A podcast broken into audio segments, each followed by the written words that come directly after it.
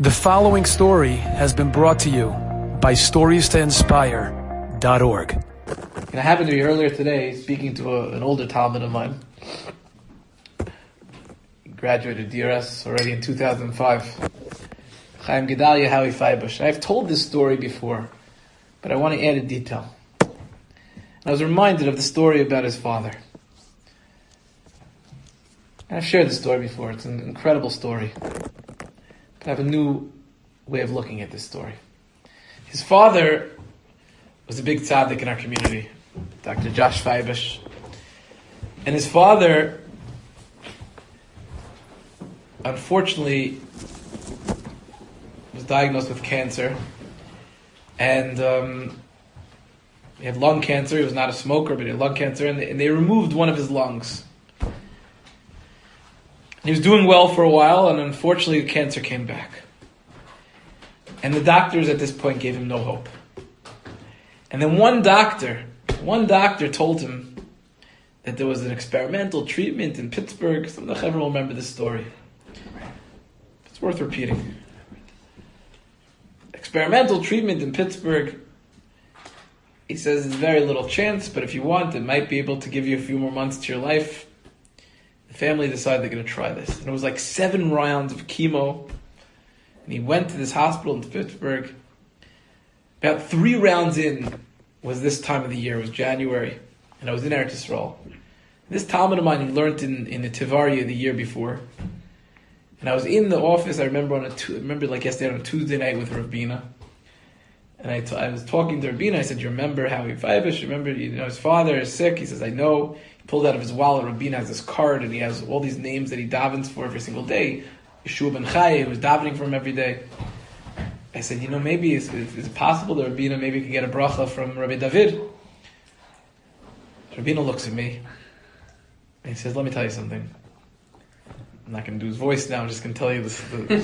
The story says, he says, "On Sunday, I flew to Egypt. It was the yortzeit of the Abir Yaakov. And I flew to Egypt with Rabbi David, a few other people, one other person that I know. And they went to the kever of the Abir Yaakov." And he says, "When I was there, I knew about Dr. Feibush already. And I gave Rabbi David his name. And I asked him if he'd daven and give a bracha for his refuah. And he did hishtadchus. Hishtadchus is lying out fully on the kever to connect to the tzaddik. And he davens for Dr. Feibush there. So he says to me, I think there's no bigger bracha than that, and don't worry." Okay. I spend the rest of the few days in Eretz Yisrael. Matzah Shabbos, I fly out. I come back Sunday. Sunday, I'm on the phone with Howie, Chaim Gedalia. And he says to me, "Rebbe, you're not going to believe it. Tremendous miracles." I'm like, "What?" It's like, "My father was 3 rounds into this experimental treatment. And they did a scan to see how he's doing. And they told him he's completely cleared. There's no cancer left in his body. Nothing came up." And they sent him home. And I said to him, "Can you tell me something? When did that happen?" Thinks for a moment. He says, "Yeah, it was last Sunday." I said, "Oh. You mean like moments after Rabbi David davened for him on the Abir Yaakov's kever." Nobody like Rabbi David.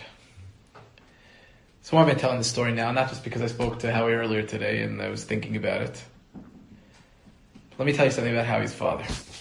And Vada, there's no question, it's Tefillos and Rabbi David and plays a role. But Howie told me to tell me about his father that he didn't realize till much later that his father every single Friday night. Now his father, by the way, did not grow up religious. His father was a very brilliant person, a tremendous Baal Chesed, a tzaddik, an incredible person. I knew him well. Unbelievable. Nobody like him. The Chesed he did for people, Ben Nister. But like he came, when he moved into, let me just tell you where he was coming from. When he moved into this neighborhood, the first Shabbos, he went to shul in Beis Shalom in jeans. But he didn't know that wasn't normal. And he became a Talmid Chacham and an unbelievable person.